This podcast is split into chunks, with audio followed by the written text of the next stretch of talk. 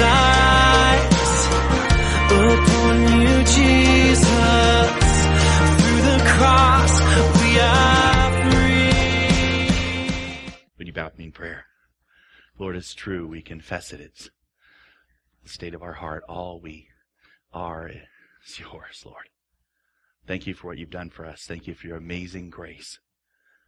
You who are holy and enthroned. You are powerful beyond measure.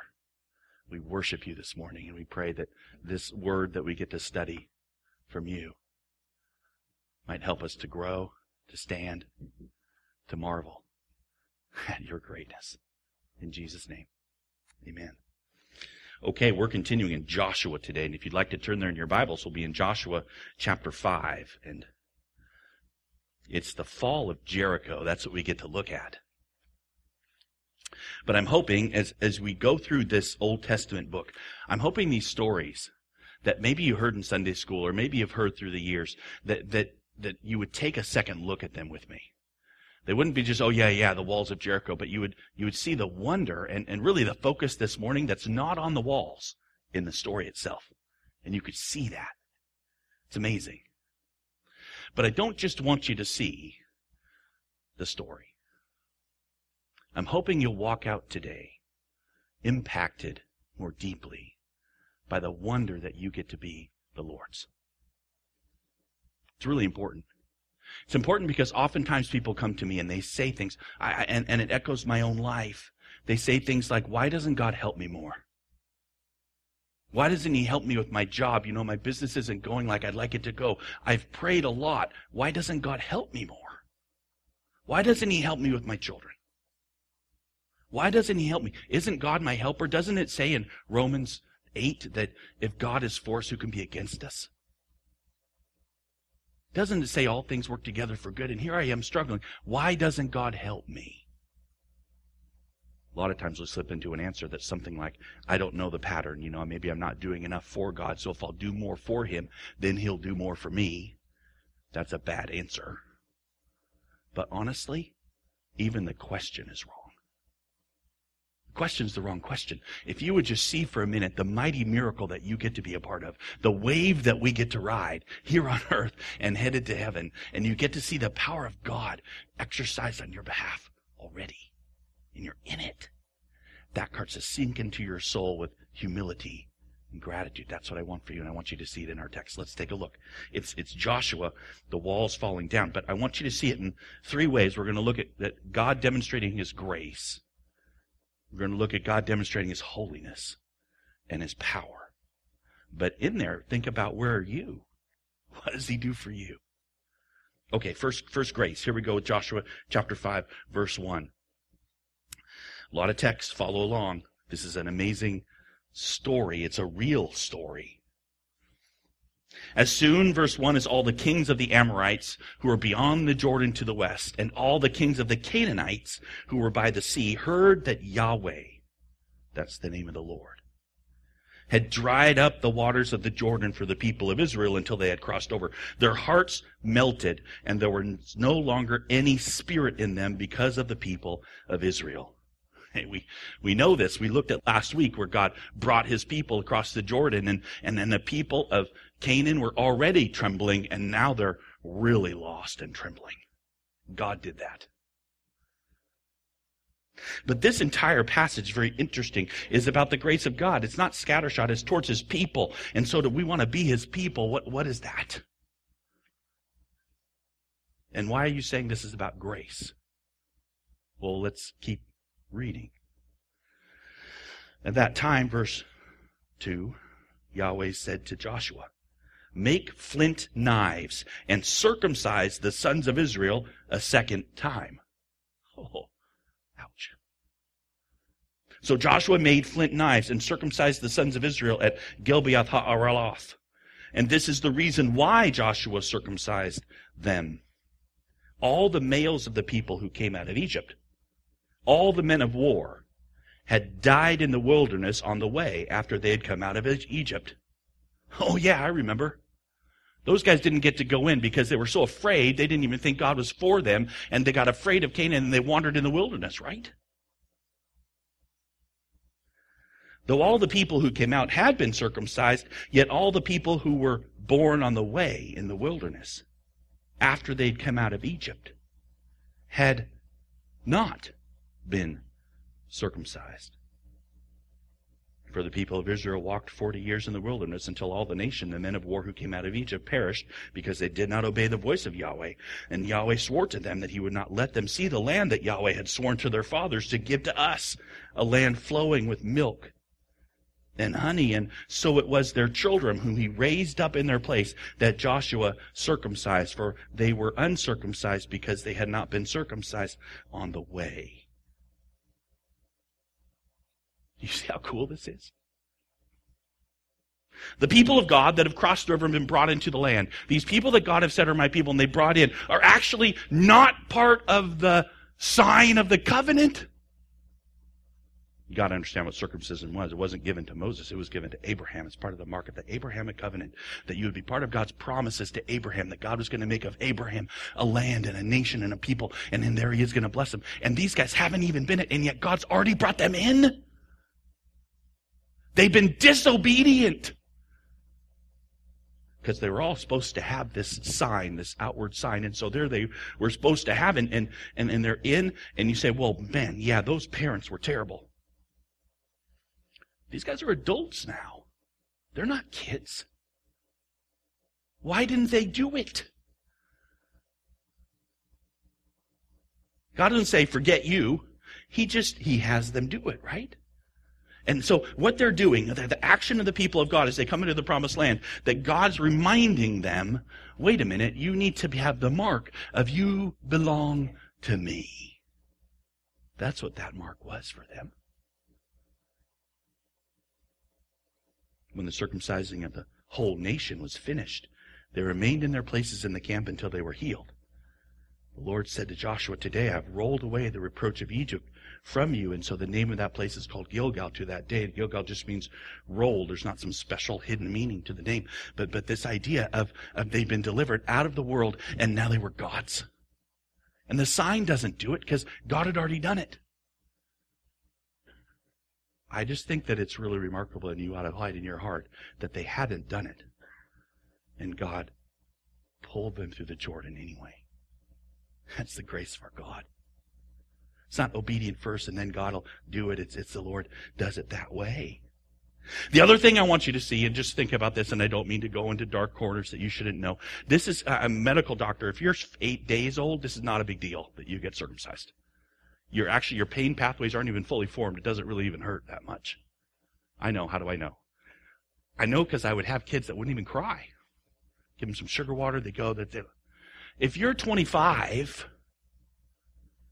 whole different animal. Doesn't just hurt. It's excruciating.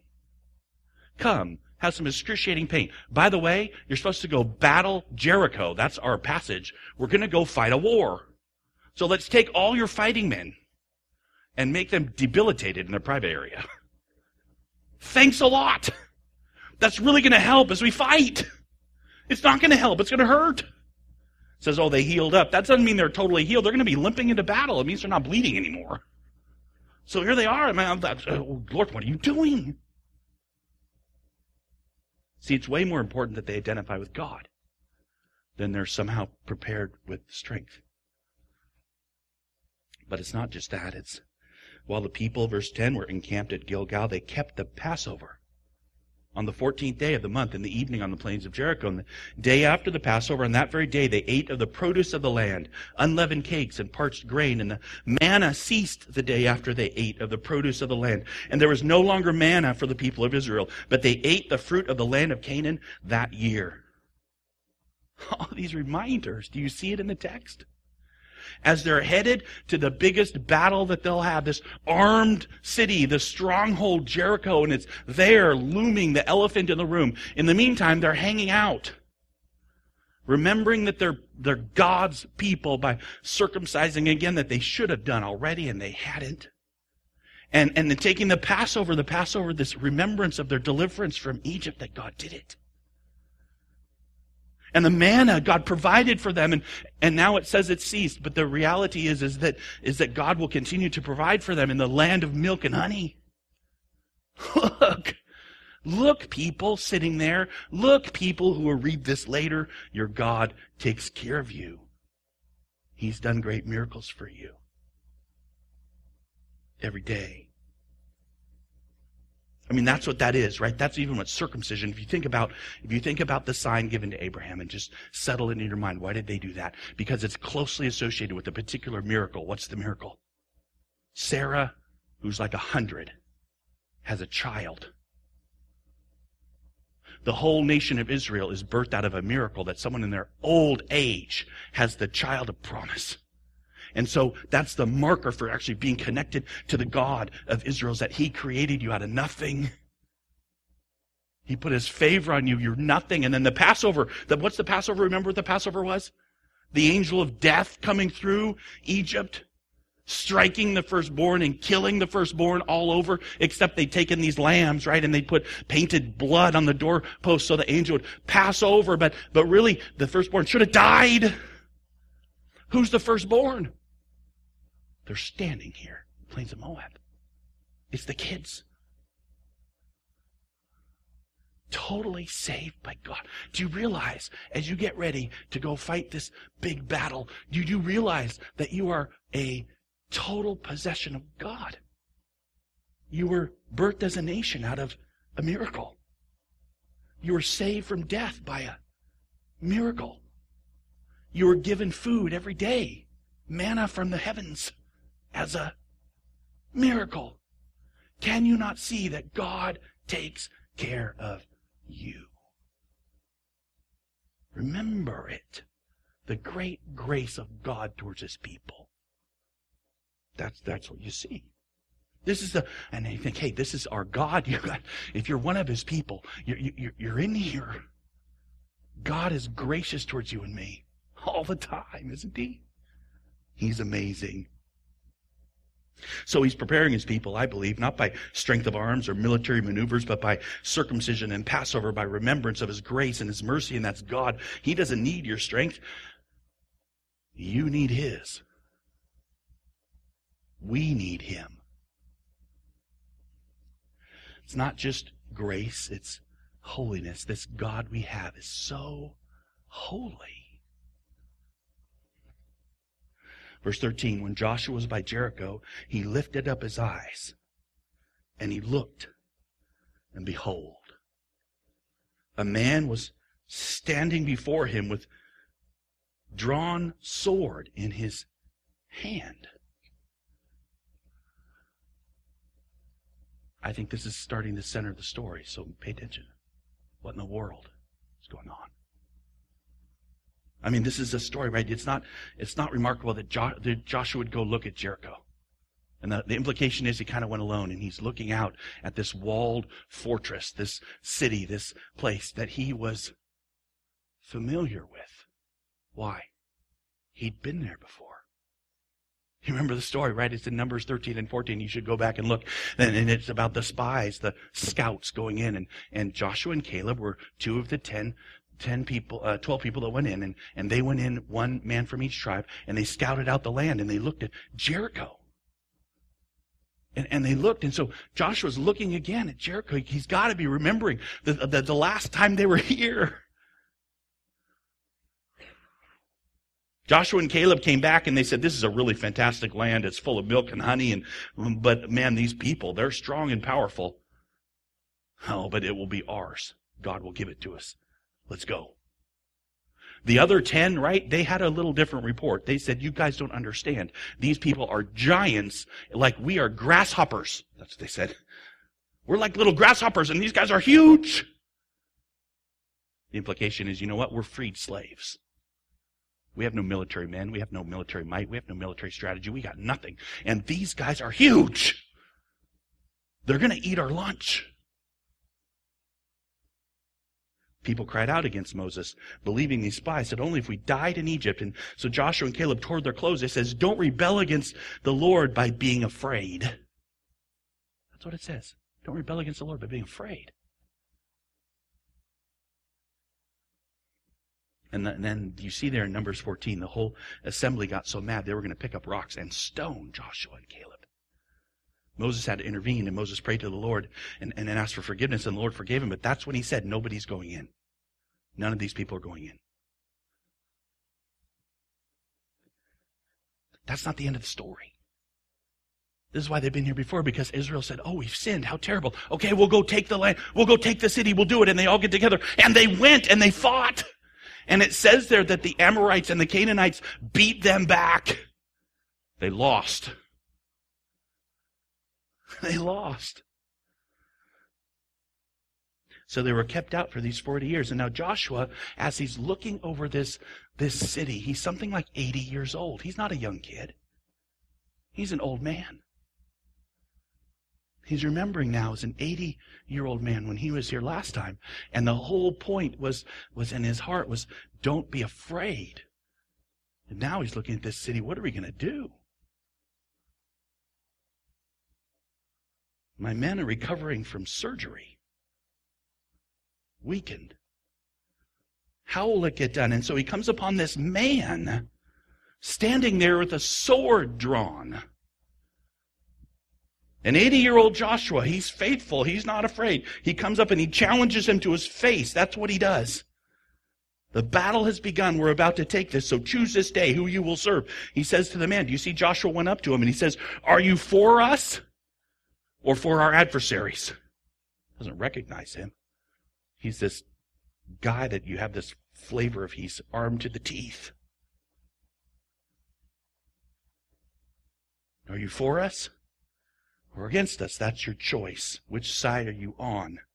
And the commander, then the person there, he said, no. Wait a minute. That wasn't an option. Are you for us or against us? No. Non sequitur. I reject them both. Well are, well, are you for us or against? He says, I'm not the kind of person who's for or against anyone. People are for or against me. But he says, I am the commander of the army of Yahweh. Now I have come. This is the winning of the battle of Jericho. The coming of the commander of the army of the Lord. And he's standing there. Joshua fell on his face to the earth. He worshiped.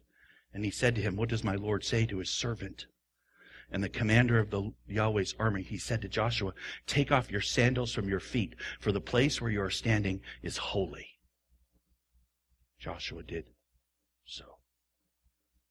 So Joshua hits the dirt. And he says, Command me. And the command is, Get your shirts, your, your shoes off because they're dirty. You're in the presence of the holy. It doesn't take very much thinking to realize this is a actual presence of God in the Old Testament. Because if you go through and you can look and you can read and you can read all the way through, if the angels that come, messengers from God, these beings that come and deliver messages, they will not receive worship. It's in a bunch of places. We won't even take our time, but you can go look up on your own. In Revelation, John sees the vision of the angel and he falls to his feet and the angel says, What are you doing worshiping me? I'm an angel. The people that will receive worship, the only one who receives worship is God. So this is God in the Old Testament. And, and, even you might go so far, I would go so far as to say, this is a pre-incarnate Jesus. Wouldn't you? God can come to earth in human form and deliver his people. This is very mysterious. He allows worship. No one ever does that except God. There's one person in the Godhead, if you think about it, whose specialty is to come to us and relate to us and be a channel between us and Yahweh. He is God and He is the way to God, Jesus Christ. You get pictures of him in the Old Testament. You get pictures of this holy God, but this one particularly, holding a sword.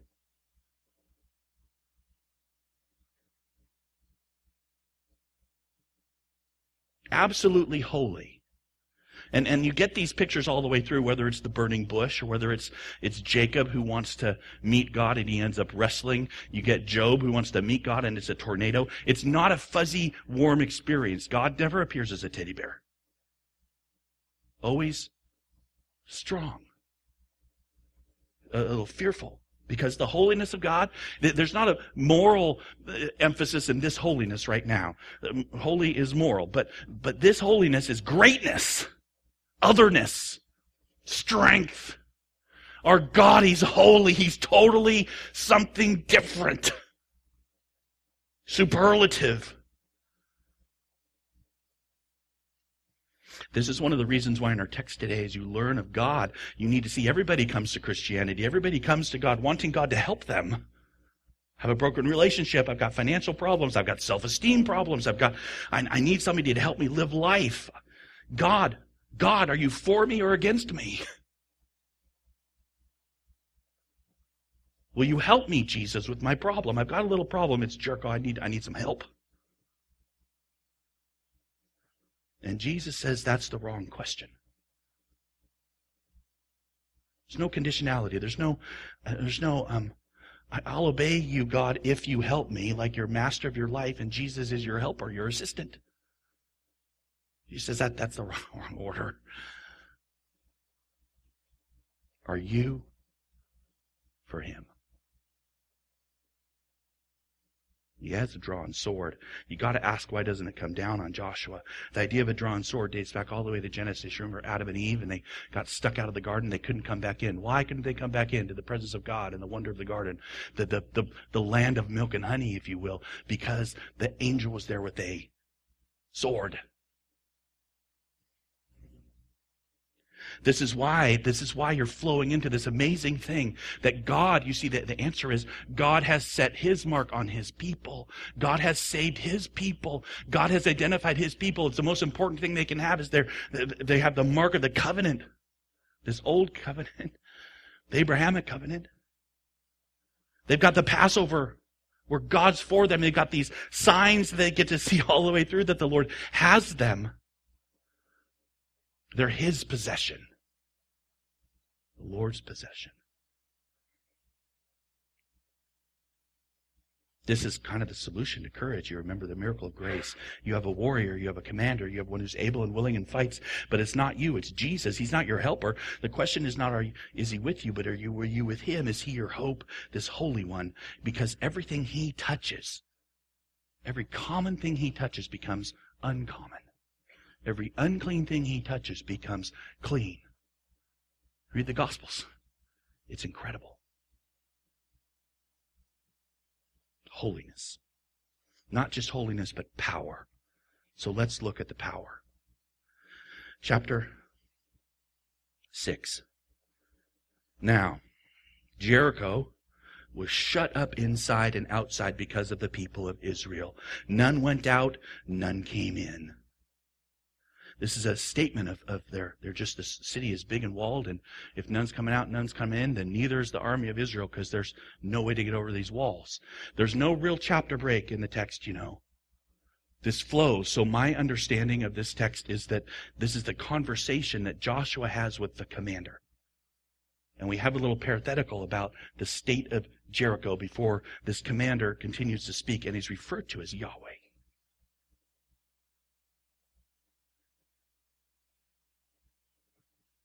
Because he says to Joshua, See, I have given Jericho into your hand with its king and mighty men of valor. You shall march around this city. All the men of war going around the city once, thus shall do for six days. He starts to go in, but stop for a minute because the commander continues to, to, to do this. And the words out of his mouth is, He said no when Joshua asked him, but his, his statement is, I have given you this city. Why does he do it that way? It's God's plan, you see. It's God's fight, you see. It's what God is doing. You get to be a part of it. That's super cool. Amazing. Miraculous, even. Because it's grace that you're even there.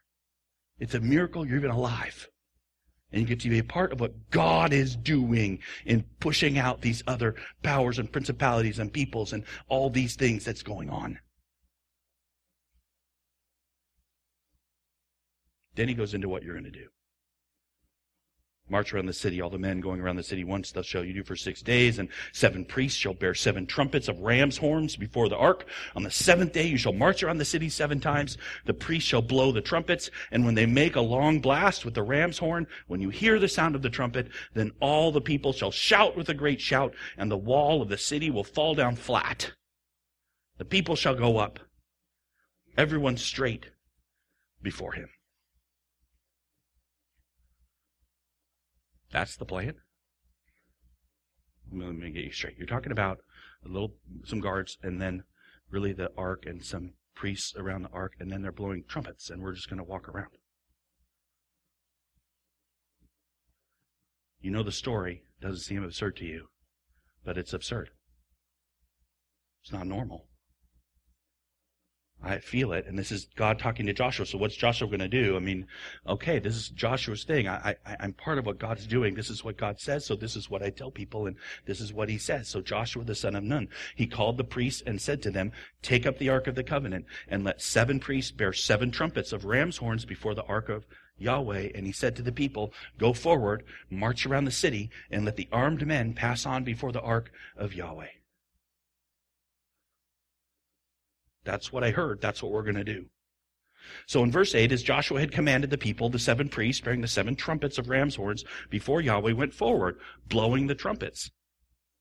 With the ark of the covenant of, the, of Yahweh following them, and the armed men were walking before the priests who were blowing the trumpets, and the rear guard was walking after the ark, while the trumpets blew continually. So that's this picture, right, of them. Actually, the trumpets, noise happening, and the ark's in the middle, and some, some armed men before and behind. And Joshua commanded the people, You shall not shout or make your voice heard, neither shall any word go out of your mouth until the day I tell you to shout. Then you shall shout. So the people were just to, to be quiet. I want a bigger role. But so he caused the ark of Yahweh to circle the city, going about at once, and they came into the camp, and they spent the night in the camp. So this is the thing you did the first day is you did this funky weird train where you went around and the, the sound's going out and the ark is in the middle, and guess who's watching it all? The people who are following just silently. But not just them. They're grasshoppers. The people on the wall who are giants. What are they thinking? Who are these crazy people? They're laying claim to our city, but they're doing it just by walking around? And they go back to camp. I would love to be a part of that conversation. Are we going to do this again?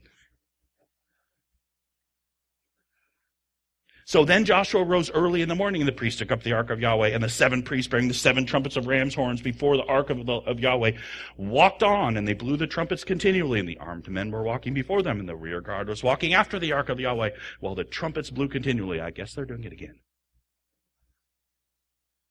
The second day they marched around the city once, they returned into the camp. So they did for six days. Up we go, walk around, come back. Probably by day five, I'm going, wow, this is accomplishing a lot.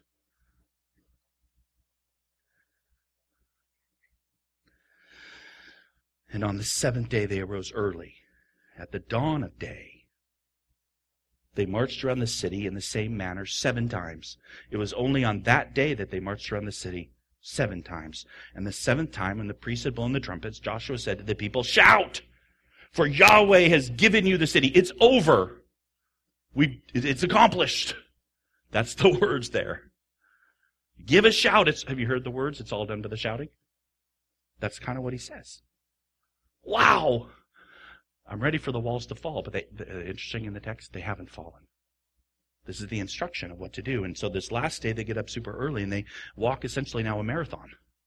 Because now they got to walk around. So it's not that doing what the Lord says doesn't strenuous. this is very strenuous now. They're going to seven times around just trying to be quiet. People looking at you. Maybe you're looking back at them. We want to say, well, I want to hear the result. I want to hear what the Lord has done, but we don't get that yet. First, he goes into this little piece. And the city and all that within it shall be devoted to Yahweh for destruction. Only Rahab the prostitute and all who are with her in her house shall live, because she hid the messengers whom we sent. But you, keep yourselves from the things devoted to destruction, lest when you have devoted them, you take any of the devoted things and make the camp of Israel a thing for destruction and bring trouble upon it. So shout, but wait a moment while I tell you a little soliloquy. Be careful. We'll talk more next week about devoted to destruction and what it means. Don't miss the message of what's happening now, which is the power of God. And in the midst of the power of God saving Rahab, we remember her She's in the line of Christ. Wow. But all the silver and gold, every vessel of bronze and iron are holy to Yahweh. They shall be going to the treasury of Yahweh. And the people shouted. Oh, now comes the shout, verse 20. And the trumpets were blown, and as soon as the people heard the sound of the trumpet, the people shouted a great shout, and the wall fell down flat. So that the people went up into the city, every man straight before him, and they captured the city. Whoa. Absolute incredible miracle. The actual miracle is one verse. It's all about the, the, the, the things going around it, right? But incredible miracle. And they did. They devoted all the city to destruction, men and women, young and old, oxen, sheep, donkeys, with the edge of the sword. And but to the two men who'd spied out the land, Joshua said, Go into the prostitute's house, bring out from there the woman and all who belong to her, as you swore to her. So the young men who'd been spies went in and brought out Rahab and her father and mother and brothers and all who belonged to her, and they brought her and all her relatives and put them outside the camp of Israel. And they burned the city with fire, everything in it, only the silver and gold and the vessels of bronze and iron they put into the treasury of the house of Yahweh. But Rahab the prostitute and her father's household, all who belonged to her, Joshua saved alive. And she has lived in Israel to this day because she hid the messengers whom Joshua sent to spy out Jericho. Way more verbiage to Rahab than to the walls falling down. God's at work. God's at work in the mighty miracle. God's at work in the small things. And in the midst of it, God's accomplishing what He wants them to accomplish. He wants these things destroyed. Unique thing. Joshua laid an oath on them at that time, saying, Cursed before Yahweh be the man who rises up and rebuilds this city, Jericho. At the cost of his firstborn shall he lay the foundation. At the cost of his youngest son shall he set up its gates. So Yahweh was with Joshua, and his fame was in all the land. As usual, Joshua continues to be exalted. And this thing that goes up, you can read about it later. Jericho was rebuilt at the cost of someone's oldest son and youngest son. Destruction.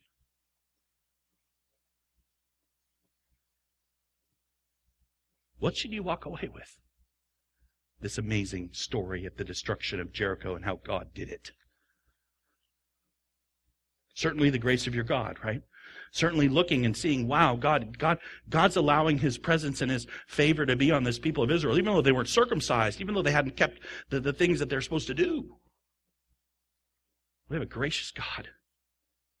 Certainly the holiness of your God, I mean, even the very place where He's standing, take off your shoes, He says to Joshua, certainly that.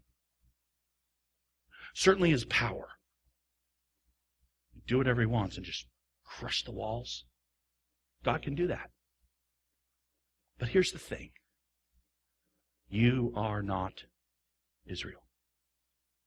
Not specifically as in here. God is not tearing down your Jerichos, you know. Haven't you heard that? Just waiting for God to tear down my Jerichos. God's not tearing down your Jerichos as you march around them. That's not a pattern for you and me. Let's just go march around our enemy one day a week.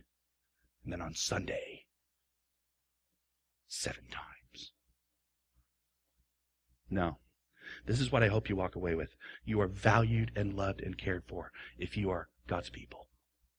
Do you know how you get to be God's people? Trusting Jesus.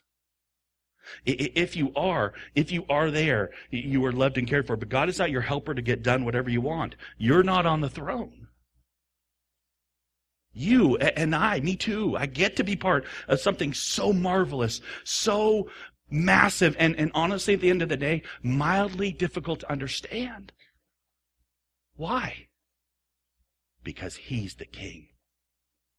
And I'm not but the reality of how the king came into my life and your life and he says i want you. Here believe in believe in this amazing picture. And he, then he does it like you would never think. He does his deliverance. He does his deliverance about himself his kid his only son that he gets killed on a cross in weakness for you and for me.